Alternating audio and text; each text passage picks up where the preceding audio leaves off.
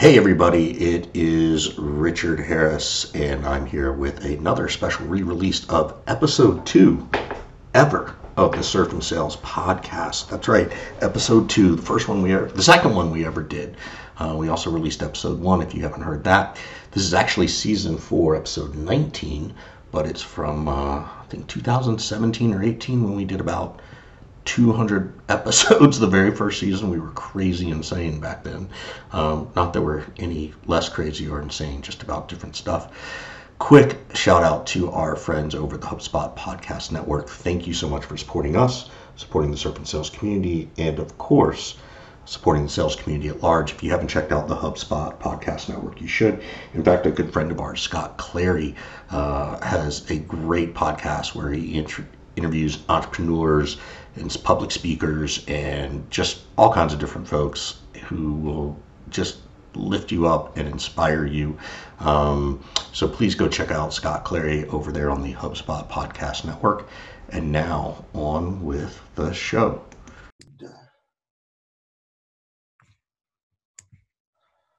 You doing all right? Can you hear me? Yeah, I can hear you. Okay. You doing all right? Yeah, man. Cool. We should be good. I think it's recording. It says it's recording. So said it was. It is. All right. So today we are going to focus on interviewing, which you and I both love, and we're not being sarcastic about it. If we could get paid to go on job interviews and blow people's minds, we would love to do it. I do want to make sure that we, as we go through this, we talk about like what are some tips people could do. But one of the things I think is the most important thing is changing the mindset of people going into an interview. So how do you see that? What do you, if you're coaching somebody about how to interview, what are some of the first things you tell them to do? I think just try to make sure that you realize that it's a two-way interview, not a one-way interview. You are interviewing the company and the leaders just as much, if not more, than they're interviewing you.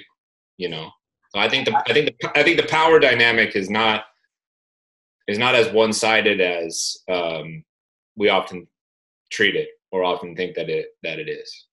And I agree with you. I mean, we've had this conversation, but it's interesting how often people will go into these interviews thinking like, oh my God, I'd hope I don't blow it. I'd hope I don't blow it, which actually psychologically puts them in this sort of position of weakness, right? They're sort of coming in, putting the potential company or their potential boss up on a pedestal, very similar to how salespeople do that to their prospects, right? It's the same thing. Well, I think one of the reasons people run into that issue is maybe they lock in on like one company or one opportunity. Similar to a sales pipeline, they don't have enough interviews lined up. And so they get overly fixated on like, well, I got to, nail this one. I need to make sure that they, love me. So I get the offer. And that's the wrong way to approach it. Yeah. And I definitely want to dive into that in a second, but I also sort of want to expound on that is that the premise of this is to understand that the mindset needs to shift, right? And don't put people up on a pedestal. And I think part of the problem is that nobody's ever taught them how to do this, right? Nobody ever taught. I remember when you and I were going through this, at different times in our careers, nobody ever told us how to do these interviews, right? At least as I recall it, you and I would get on the phone and we'd start talking about it. We go, oh my God, you're right. This is so much more fun now. Right. And how would you coach people now? Right. Like if I was going to go through the interview process now, like what are a couple of things that you would coach me to do? Well, I'm going to sort of go back to the beginning. So the very beginning is looking at your resume and your LinkedIn profile. Well, let's start there. Does a resume even matter anymore? Only because people are stupid enough to still ask for it. And granted, you and I are in this different position where, we're not out interviewing for people. Although, I'll be the first to say I've taken the occasional interview every now just as a lead gen tool for myself and my training services, right? Like But that's how I see it. It's like, well, if they want to talk to me, I might as well talk to them. They clearly have a problem. Maybe they will be so amazing, so cool that I'll have to consider actually going to work for them. But on the other hand, why wouldn't I take that as a perfect lead gen tool for what I do, right? Same for you. I know you've gotten jobs doing this, doing it this way, sort of balancing that consulting stuff. But to your question of, to me, they are one and the same. I know people will say differently. I know we're going to do a session on LinkedIn and some values of how to really build your LinkedIn profile. But it's funny to me because people will say, hey, can you send me your resume? And I'll just politely say, no, it's 2019. I don't do resumes. My LinkedIn is my resume. Yeah. And part of the reason I say that, one, is because that's just the truth. But two, if I were really trying to promote myself the right way, we feel weird sending a 2-page resume. I don't care, and I don't think people care if they have to scroll 16 times to read something. Yeah, that's an interesting point. I definitely agree with that. Somebody sent me a resume the other day, and it was like 3.5 pages. Yeah, and I was like, man, you gotta trim this. But if they send me their LinkedIn profile, I don't think anything of it. You wouldn't even think about it. Totally. No, that's the first thing. The other thing I do, and I'm very meticulous about this. I don't know if I've ever shared this with you. Or what you think, but I don't care if it's sales or engineering or marketing or whatever. People who are looking at LinkedIn profiles and resumes, they want to respond to numbers first. So if I'm a salesperson, right, and I've hit quarter, I don't say Q4 2019 this %. I literally start 110% dash Q4 2019. Next line, Q3, or I'm sorry, 98% Q3 2019. And then this is the other piece. People say, what happens if I had a shitty quarter? I'm like, that's fine as long as you've got other good quarters around it, right?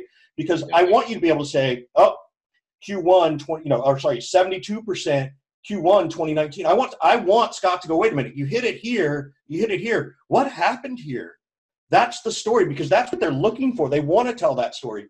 And to pretend like you hit every number every time is just foolish, unless you've done it. If you've done it, great. But if you haven't, be honest about it, and people respect that sincerity. But I'm really huge on that percentage, that growth has to come first. 15 reps hired and up and ramped in 6 months. 122% conversion from inbound leads to whatever. Put that percentage first, because I know that captures people's attention. What do you think about that? Have you ever seen it that way or thought about it? I've never been in the position to have to put it up there on my own resume. I get those kind of resumes all the time. I hire maybe a little bit differently. Mm-hmm. I don't tend to be overly impressed by people who put numbers and percentages and attainments all over the place. When I'm trying to hire somebody, I'm much more concerned about who the heck is this person sitting across from me? What are they all about? Who are they? What are their goals are? All this kind of stuff. If I'm just staring at the resume, I don't really get a ton out of the resume. But here's my point. I'm going to call bullshit on you a little bit, because before they show up, they still got to have this number. And I know you well enough that I know that you'd be like, all right, let's see if this motherfucker can really hit these numbers. Let's see if he or she can justify how they hit those numbers. So those numbers may not make you hire them, but don't they make you ask the stories you want to hear? Not really. I mean, I'd be more interested in the story of like, okay, you were at, the Harris Consulting Group for the last 3.5 years. Okay, well, in order to be there for 3.5 years, like, you must have done pretty well. I see here that you've hit, these particular numbers. Like, what was a hard part? What was a good part about that job? What about the times you missed? And you said before, like, just kind of own the fact if you haven't missed. That's that power dynamic thing I'm talking about. Again, people kind of dread maybe to having to talk about the time they missed or something. It's like, no, dude, just own it. Just own it. Just be like, here's what happened. I didn't prospect, enough. I learned that lesson, and you can see I fixed that in the next particular quarter. Yep. Right. Or, I had some health challenges, or, I lost a parent, and this fucked me up. And or it was my first quarter. It was random, right? Right. I was just trying to figure out what the heck to do. Just like own it. And people don't own that story enough. You know, again, because like I think they have they don't go into it trying to get enough job opportunities. They go into it with like one or two interviews. Yep. And so they're just like too scared. So they come from this position of weakness. You know, I literally wouldn't want to go work for somebody if they were like, nah, I'm not going to hire this guy because, you know, his mom passed away and, you know, he stopped performing. Like, right. I don't want to go work for that person anyways, right, man. So if I want to work for somebody who gets me, who I tell my whole story to, and they're like, yeah, all right, I buy that. I like that. I want to work with that person. Totally agree. And again, the easiest way to make the, you know, if it was me and you, we'd probably walk into the interview, say hello, and we, in theory, at least I would be like, hey, I know your first question is going to be what happened in that quarter, so let's go ahead and talk about that first, can we? Yeah, just get it over with, right? Just get it over with, but do it in a positive way, like I'm not scared, I'm not afraid of it. Right. I want to admit that I have, you know, when people say, well, what are my biggest weaknesses and my biggest strengths, but my biggest weakness is my biggest strength, like that's the worst thing ever. I hate that fucking answer, right?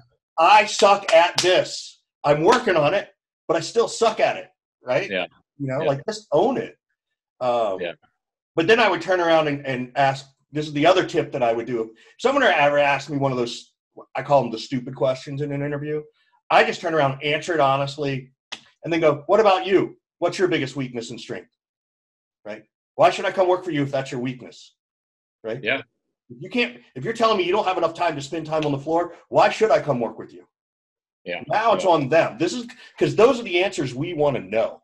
Those are the answers I want to know as a potential rep or manager. And as somebody in a hiring position, like I respect those kind of questions. Yes. I pay a lot of attention to the questions somebody asks me during the interview process. Yep. You know, how powerful they are, how intelligent they are, you know, oftentimes. Why does that matter to you? When you say I pay attention to the kinds of questions they ask me, why do you like it when someone challenges you a little bit? Well, they have confidence, number one, I feel like, right? And I feel like they, huh? How does that confidence translate to a sales skill though? Well, come on. I mean, if you have confidence in the interview process, you have confidence in your ability to sell. You have confidence to ask me in the interview process difficult questions. You have confidence to ask a prospect difficult questions as well. I just wanted you to say it out loud. I know. Okay. I didn't make sure I know what I'm talking about. Scott, after 10 years, I really got to make sure you know what you're doing, bud. I don't want you to do more mistakes. Yeah, that's right. By the way, I heard about what you said about me on the Barrows podcast, just so you know. Hey, we need to stop right there. We'll get back to hearing about what Scott said about me on the John Barrows podcast. But need to take a quick break to support our friends over at HubSpot, the CRM that is very fun, simple, and easy to use. They have amazing support over there. In addition, they have easy to use integrate tools that helps teams do more with less. They have AI-powered tools like Content Assistant, which means less time spent on tedious manual tasks and more time spent on what matters, your customers. I mean, I think about it, like how often are we not with our customers when we should be? How often are we doing all this little, piddly, menial, silly, busy work, right? Like it's just silly. So be sure to check out the HubSpot CRM. We've got a link to them in our show notes. Remember, you can use HubSpot to do things like drag and drop attention-grabbing emails and landing pages, and you can set up some marketing automations. You can make sure that all your contacts have the white glove treatment that we all know, love, deserve, and want them to have. So again, thank you to HubSpot for supporting the Surf and Sales podcast. Check out the HubSpot Podcast Network, and of course, thanks you to HubSpot for supporting the sales community at large. So I see you. Well, yeah, it's probably well deserved. All right. Yes. Yeah, so I want people who are listening to really think about this, like kind of flipping the script and changing the mindset here during the interview process. Like you have a lot more control here than you might think that you do, and a lot more power, right? Yeah, you're in that room because you need a job, but guess what? They need to fill a seat. You know what I mean? Whether it's a VP role or an entry-level sales or whatever role, like they are under the gun as well. If I don't fill enough seats, like, I'll lose my job, right? So we're interviewing each other here. And, you know, I really think one of the mistakes that people make is just only talking to one or two companies. You know, the last time that I was like seriously looking for a job, I was more or less collecting offers is how I looked at it. You know, I had like a dozen different companies in play, and they were scattered all of, not even just across the US, they were scattered across the globe, to be honest with you. I had one really good opportunity in Europe, and I almost took it, you know? I remember. Yeah. So, and that makes the process to me so much more fun, right? Oh, I could do this, I could do that. This product is interesting, that product's interesting. This CEO is really cool. That team was cool. The culture, this city was cool, right? And it just like, it frees me up, I think, to not be held hostage to a particular opportunity, right? And that empowers me to ask questions that I might be otherwise too scared to ask. Totally. Right? So I want to come back, and then I want to move on to sort of the interview process, but LinkedIn and resume, what you agree or disagree with? Are they the same thing, different? Oh, to me, it's the same thing at this point in time. When people ask me for my resume, I say, yeah, look at my LinkedIn profile. No, I need a copy. And I say, okay, then download the PDF. Right. You know? Right. Like I don't even have one saved on my I literally don't have one at this point in time. Yep. So I just think that you're forcing people to jump through hoops for no particular reason if you're a hiring manager to create a resume and forward it over. No, just send me the link to your LinkedIn profile. Yeah. You know, and people who are looking for gigs, like, all the more reason that your LinkedIn profile better be up to date and better be robust, right? So what about this? So let's say I got a job, I got a good job, right? And I'm like, God, man, I haven't really updated my LinkedIn profile. And, you know, since I got here a year ago, 18 months, I think I should go update it. But I'm concerned that, you know, if my boss sees it, he's going to think I'm looking, or she's going to think I'm looking. What do I do? Like, should I still update it? Like, how do I avoid that pitfall that exists? I have an answer to this, but what's your advice to people on that one? Number one, I am not trolling and scanning LinkedIn as a boss, you as a boss, to see which people of mine are, like, you know, making changes every day or on the regular to their LinkedIn. I don't have time for that shit. And so, if they are, what's your opinion of that boss? If they're not a very good boss, what are they doing with their time if they're doing that? Right? Yeah. They're not focused on anything that's driving the business forward. They're overly paranoid. Like, I'm not doing that. Look, and if you have an issue with my organization and you're you know, looking around or thinking about looking around, like, all right, you know, go ahead. You know, I'm maybe we're not doing something right? Or maybe you're not doing something right, and maybe I'm okay with you leaving. Yep. You know, go ahead. I got no problem. You know, I'm so open about all this stuff that I have employees who come up to me and say, hey, Richard, hey, Scott, I got approached by such and such company. You know, they're asking about this, that, and the other. And I'm like, why don't you talk to them? You know, if they make you an offer that I can't beat, more power to you. Go take it. I've done my job. I've helped you get where you're trying to go. If you don't like what they have to say, then, you know, come on back. The grass is not always greener on the other side, right? Yeah. Interview them. See how much that, you know, you hear that you don't like, that kind of thing. So see what you're worth, right? Yeah. Like, that's the whole point, right? Like that is the whole point. I think if you don't know this, you know, for those who don't know, you can turn off notifications in your LinkedIn profile. I would at least encourage that. You don't necessarily need to make it easy for your boss to sort of get that notification. Oh, so-and-so updated their profile.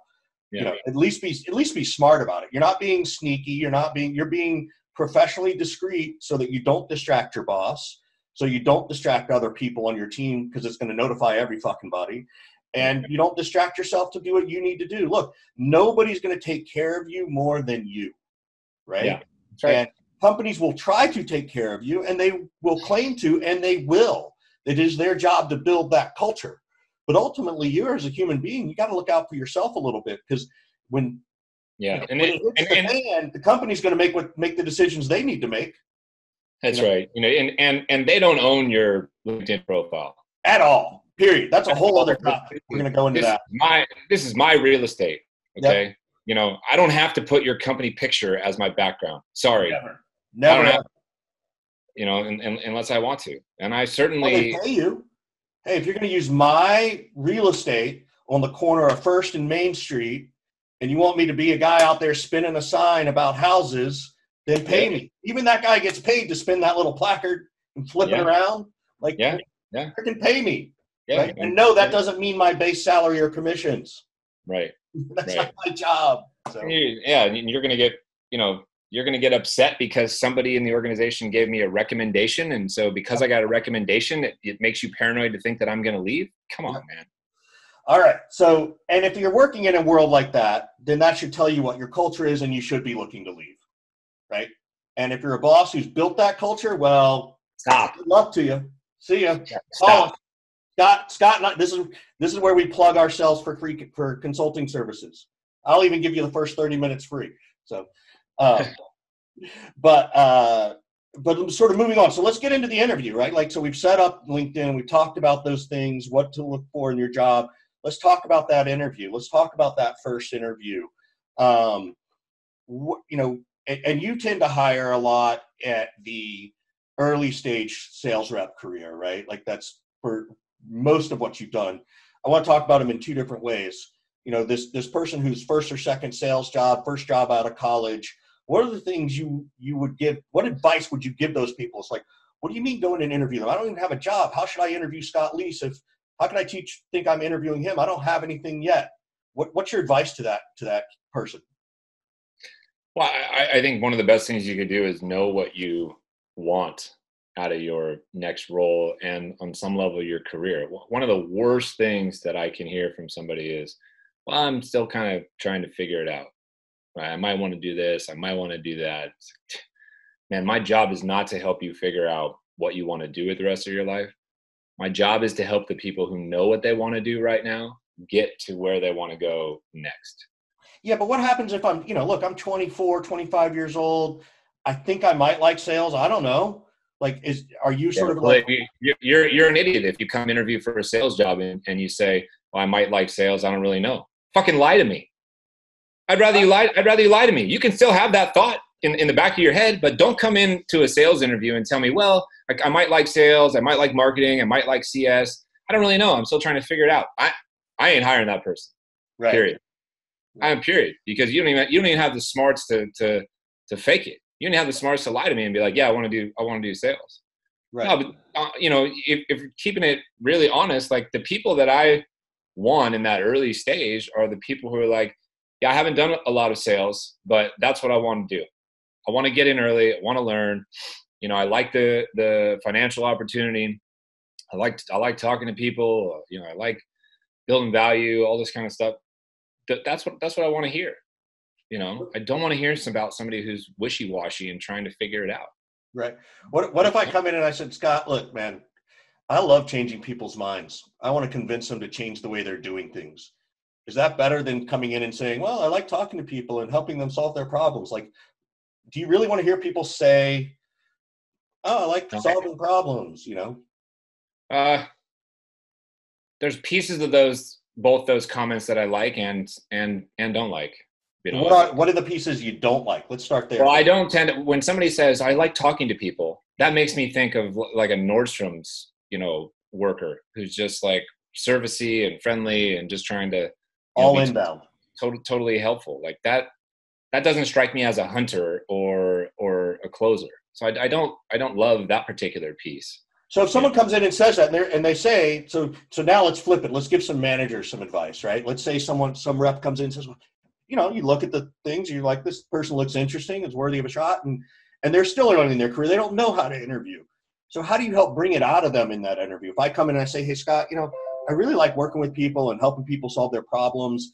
I see all the stuff you do on LinkedIn and how smart you are, and you look like the kind of person I want to work for, but what would you then say to me to try and pull out more? Well, I would probably say that you sound like a customer service person to me.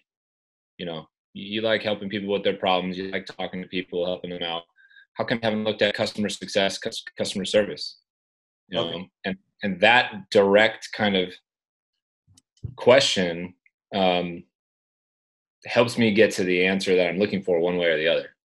If somebody responds to that and is like, well, hold on a second, and has a good answer as to why they don't want to do that, I like that.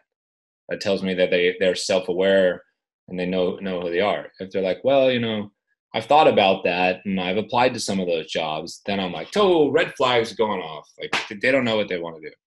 This is another tip for the managers out there, and even, you know, even for the reps who are listening. I remember you used to do this a long time ago, which was we would interview people when we worked together, and your favorite tactic, which I loved and picked up from you, was, or a tactic that I ended up loving was, you know what, Scott, I don't know, man. I you know, I mean, the interview could go great. Let's sort of prep. The interview goes great. You really liked it. And you're like, Scott, I don't know, man. I'm just not convinced. I don't know. Why don't we do this, Scott? Why don't you go home and sleep about on it tonight? And if you're still interested, call me back tomorrow. Right? Like you would say this to reps. You taught me to say this to reps, yeah, or candidates. I still do variations of that kind of thing. You know, I still would kind of say, look, you know, sounds like you got a few things going on. You got a bunch of irons near the fire. You know, why don't you go home and sleep on it? Think about our company. Think about what we do, where we're headed. Think about working for me. Think about working for Richard and these other people. Think about our culture, and, you know, get back to me tomorrow if it still feels like something that you want to do. If not, you know, good luck with some of these other opportunities. And, you know, sometimes that pushes people away, and I'm okay with that. And sometimes what happens is it makes those people really want to fight for the role and get back in. Right. And either of those are good outcomes for me in my world, in the hiring manager seat in that moment. You know, where do you, you know, in this stage of the game, sort of going, and again, we're sort of folks shifting a little bit more on management. For the, you know, is that something you do after the first interview, after the second interview? When would you try that strategy these days? I do it right first.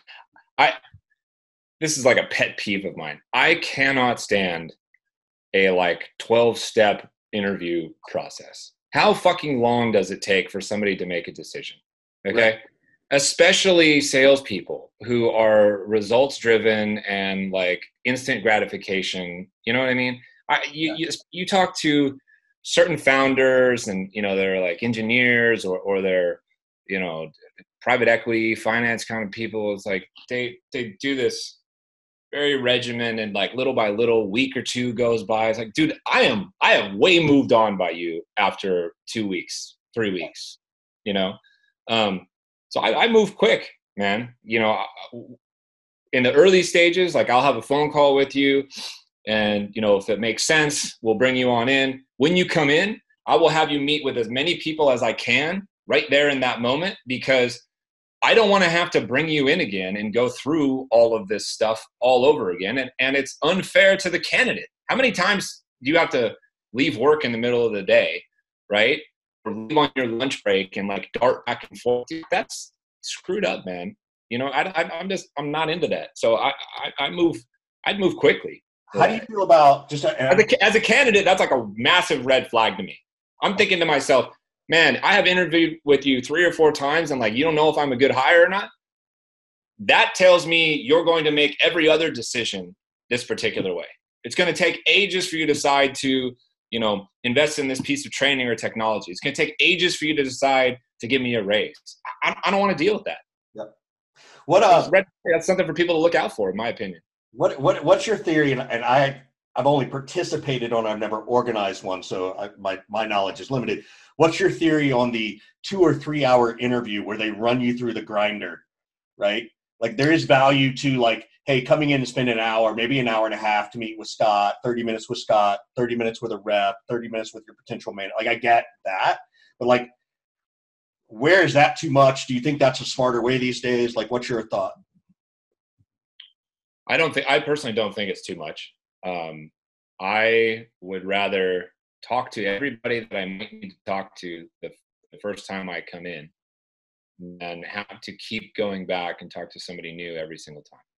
That does not feel like an efficient use of my time, right, or an efficient use of the company's resources. Yep. So I'd have no problem going in and spending 30 minutes talking to 6 or 7 different people, and getting it over with, getting to a yes or a no faster. Isn't that what we try to do in sales? Yeah. You're trying to get to a yes or a no faster. Yeah. Right. How many, just out of curiosity, if you're running a sales team, when you ran sales teams, how many, not the number of times they came in, but let's say they came in, they would meet with you. Who else would they meet with? Like, what was your, just as an example? Usually like 3 or 4 other people. Okay. You know, and I try personally to, you know, spend a chunk of time, and then everybody else is same kind of, I don't think you need, I really truly don't think anybody needs more than like 30 minutes hiring. And when you do that, yeah, and I'm just trying to help people who are thinking about a process. When you do that, is it, hey, Scott's going to cover this, you know? Yeah, we sort of delegate responsibilities a little bit. You know, I might have one person really focus on like pipeline building. I might have somebody else focus on closing. I might focus on, you know, culture and mindset and that kind of thing. Yeah. So that way we all know kind of our role and what we're looking for. Right. And then we share, you know, feedback and notes. And by the end of the interview process, I go talk to a few of my people, and it's like, okay, 5 of us talk to this person, you know, rate them on this particular thing. Are we a yes? Are we a no? Are we a maybe? If we're a maybe, how do we get off the maybe seat and get to a yes or a no? Right.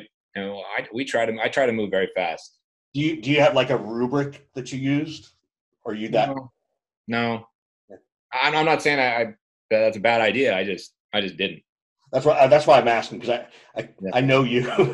Scott's like, don't give me one more fucking spreadsheet to make. Yeah, I'm not a fan of like making more work for myself, right, or anybody else, as you know. Yeah. So, sales is like it's the hardest thing, in my opinion, the hardest role to fill and get right. You know, so you could put people through every personality test there is, every spreadsheet rubric that there is. I'm telling you, you're not going to get that much closer, if at all, to hiring the right candidates every single time. If somebody had figured that out, that playbook would be out there already. Yeah. It would be out there already, and those people would be very, very, very, very rich. Yeah, I hear you. Doesn't exist yet. Yeah. So, next question for you. Well, actually not question, but I want to move this forward. Let's go back to the interview, right? So I'm a rep. I'm coming into interview. What questions as a rep should I be asking my potential boss, as a sales rep, right? What kind of questions should I be asking? I've got a couple of them, but that sort of put us in that different mindset we've been talking about, where like it's a level playing field where I'm interviewing them as much as they're interviewing me. I want to hear from you first this time, because you've been out of the game on some level for a little while, right? Yeah. So I'm curious if from your vantage point, your questions are the same as mine, having been in the thick of this for so long. Yeah. So you go first. So, so obviously the first thing I look at is the resume and putting the numbers first. You know, the standard interview process, and you tell me. But you're a rep interviewing them. Okay. Yeah, I'm a rep. I want to come work for Scott. What kind of questions should I ask Scott? Yeah. This is my single go-to question that I tell people to ask, and it works wonderfully. And I think it'll be fairly obvious, but if you're interviewing me, I'll be like, hey, Scott, you know, if you could snap your fingers right now and change 3 things at your company, what would they be? Just so I understand what it's like here. And what answers are you? Doesn't matter. You're looking for? It doesn't matter. Nope. It doesn't matter. The answer. Oh, are you trying to role play with me right now? Yeah, I'm role playing. Come on, man. We have more larger pipeline, mm-hmm, right? I would have all of the bugs and glitches and, you know, features that are, you know, everything in the product working smoothly, and mm-hmm, new stuff coming out faster, mm-hmm, right? And I would have everybody onboarded and, you know, successfully implementing product like inside 30 days. Sounds good. So So what's preventing all that from even happening now, Scott? If those are the three most important things, why is it taking so long? Well, now you see, now you have me pinned. And explain why you're doing this. Because I want to know what the culture of the company's like inside. I want to understand how decisions are made. I want to understand how good is my boss, right? How good are they at handling objections, right? For me, it's also a culture thing, right? It tells me, you know, if Scott goes off on this, you know, like, well, you know, it's not my department and I can't control it. I'll be like, yeah, but Scott, like, then why would I need to come now? Well, if you can't control it and it's a frustration, it's only going to be worse for me because I'm the end user. I'm the guy who's got to sell it. Yeah. Well, I agree. Do that. Yeah. Right? I agree. Now Scott's got to sell me on why I need to come back to this company. Right. That's my what was your interpretation when you heard me pin you that way? Well, no, I knew what you were trying to do, and now I have one of two choices. I have to backtrack, or I have to like spill the beans on some stuff that is, you know, not necessarily like amazing about my company or my sales process. Yeah. So if I was going down that rabbit hole and got pinned like that, I would very much lean toward total transparency, you know, and I would be like, yeah, we have shit that is fucked up, man. You know, this stuff is hard. And the difference between me and the other orgs that you're talking to is you're probably not going to have another VP tell you the truth the way I'm telling you. And that my only way out is, in my opinion, is like total transparency. Yeah. Right. Like the difference is you're going to be able to trust me. Right. You know, I'm trying to get all this stuff done and fixed, and we're working on all this stuff. And I'm not trying to hustle you the way some of the other people are. Yep. Right. And if that works, great. And if it doesn't, so be it. Right. So that's my one go-to question that I coach people on. That's a really good one for people too. Because it's kind of blows the mind of the person who they're interviewing, and it makes you stand out in a very positive way. It also shows, you know, psychologically what it's doing to the subconscious is that it's showing this potential boss that you're unafraid to ask tough questions. Yeah. That you're willing to engage in a dialogue when it's not going right. Because the reverse of it is that, hey, what happens when your prospect says to you, you know, Mr. Rep or Mrs. Rep, you know, can your product or service do this? Do you know how to handle that as an answer as opposed to asking it as a question, right? I hope people are paying attention to asking that question, because the types of questions that hiring managers get asked instead is like, why do you like working here? You know, yeah. or how many of your reps hit quota yesterday, right? Like, what is that really telling you? You know? What is that telling you? You know, if I'm going in hiring, I like to ask people, are you okay with me having conversations with a bunch of people on the team? This is one thing for the founders or the VP or, you know, who might be my direct boss to tell me how things are. But I want to have conversations with people who are, you know, on the ground, right? Yep. And so I like to ask people, are you okay with me having conversations with folks in some of these different roles or different departments and things like that? I feel like that helps give me a good 360-degree view of the organization. And if somebody told me no, that would be a red flag to me that there's a problem. Why don't they want me to talk to somebody who is in CS? Why don't they want me to talk to somebody who's a rep right now? That's weird. So did I pass your test even though I've been out of the game? Was my question good? Yeah, that's a great question. I hope people listening take it away and use that. What's the question or two you encourage reps to ask of their potential boss? Well, I just said one. I think people should ask if they can have conversations with other people, you know, on the team that are outside of the interview process, right? I think people should ask sort of, what is your goal and what are we trying to do here? I think it's ridiculous how taboo it is to talk about the end game. I've never understood that. You know, I don't know if people are just superstitious, like don't talk about it while it's in progress or something like that. But I want to know, like, talk about what in progress? You broke up there. Don't talk about what? Like, there's a superstition in sports, like don't talk about a no hitter while it's in progress. Right.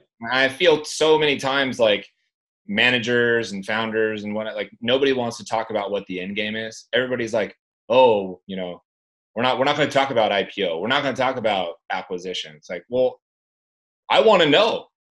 I want to know, like, what is the plan here? You know, are you signed up for like a 10 to 15 year run to try to IPO and be a multi-billion-dollar company? Or are you trying to, you know, get to like 10 million ARR and then flip the company for 50, 60 million? Like, what am I signing up for? Yeah, so nobody ever does that, which I find that? Nobody ever does that. They never get it to 10 and flip it for 60. Once they hit 10, they think about 100. Right? Well, that's a whole nother conversation and a whole nother era of a whole nother bit of stupidity in my mind where greed takes over. Right. Yeah. But at any rate, like, I think people should ask those kind of questions. Like, why are you here still? You know, right. What is the opportunity in front of you? What is the goal? Yep. What are you trying to get to and why? Yep. And why? Yep. Right. And what are the opportunities that you see, you know, bubbling up in the future? What are the things that you look for? What are the commonalities in the things that you've seen of people who have started at the bottom and have ended up being able to move up in your organization? So I have a question for you that I think this is a question reps should ask, and I think that maybe we'll wrap it up. But, you know, and I know part of your answer, but I don't know all of it. But if I'm a rep and I go in and I say, hey, Scott, just out of curiosity, how many people on the team? You got a 10 of 10, a team of 10. Let's just make it easy, right? You got a team of 10. How many people are hitting goal right now? Like, that's a standard question people are supposed to ask, right? Or if you're not, you should. What should I be listening for from the manager back? Like, if Scott comes back and says, oh, that's a great question, Richard. You know what? We got 6 out of 10 people hitting, or we've got 9 out of 10 people hitting. What does that really tell the rep when they hear those numbers? Because I think sometimes they just think they should ask the question because they need to ask the question. It's a good question. But what should they really be listening for? And this is a really tricky one. You know, I think most reps are hoping to hear that 10 out of 10 people are hitting quota. That is a huge red flag to me. I can't fathom. I don't know any organization where 10 out of 10 people are hitting quota. If they are all hitting quota, I would think that the quota is going to get raised like 5 minutes ago. So that doesn't make any sense. If somebody says nobody's hitting quota, that's going to be equally concerning. Like, why is that? Is the quota must be way too high, or this particular product is just not even sellable. You know, the sweet spot and the right answer is like 70 to 75% of people, you know, should be at quota. That's right. the right kind of number. Right. You know, I think people should be listening for honesty and transparency and a good explanation, not just the number. You know, well, last month we had 6 out of 10 people hit quota. You know, the average percent to goal, you know, or percent attainment was this. You know, the average income and commissions from those people was this, right? And those are important. There's much more important numbers, I think, than what percent of people hit goal. If you were a boss, right? Like, I want you to be the bad boss for a minute, and I ask you this question: what's a bullshit answer that a rep should be like, this guy's, I don't want to work for a guy. So if I say, Scott, you know, how many people out of the you know, the month or the quarter are hitting goal? And even if you say 7 to 10, but how is the leader going to bullshit that answer anyway, so that the rep can start to think about, wait a minute, is this person even telling me the truth, even though that's a reasonable number? Well, I think if they just say, yeah, you know, like 80, 90% of people hit quota basically every single month, and then stop. It's the stopping that is the concerning part to me. You know, what about that stop concerns you? There's no detail. There's no data. There's no explanation. Like, what if 100% of people hit quota, right? The commission payout is like $1.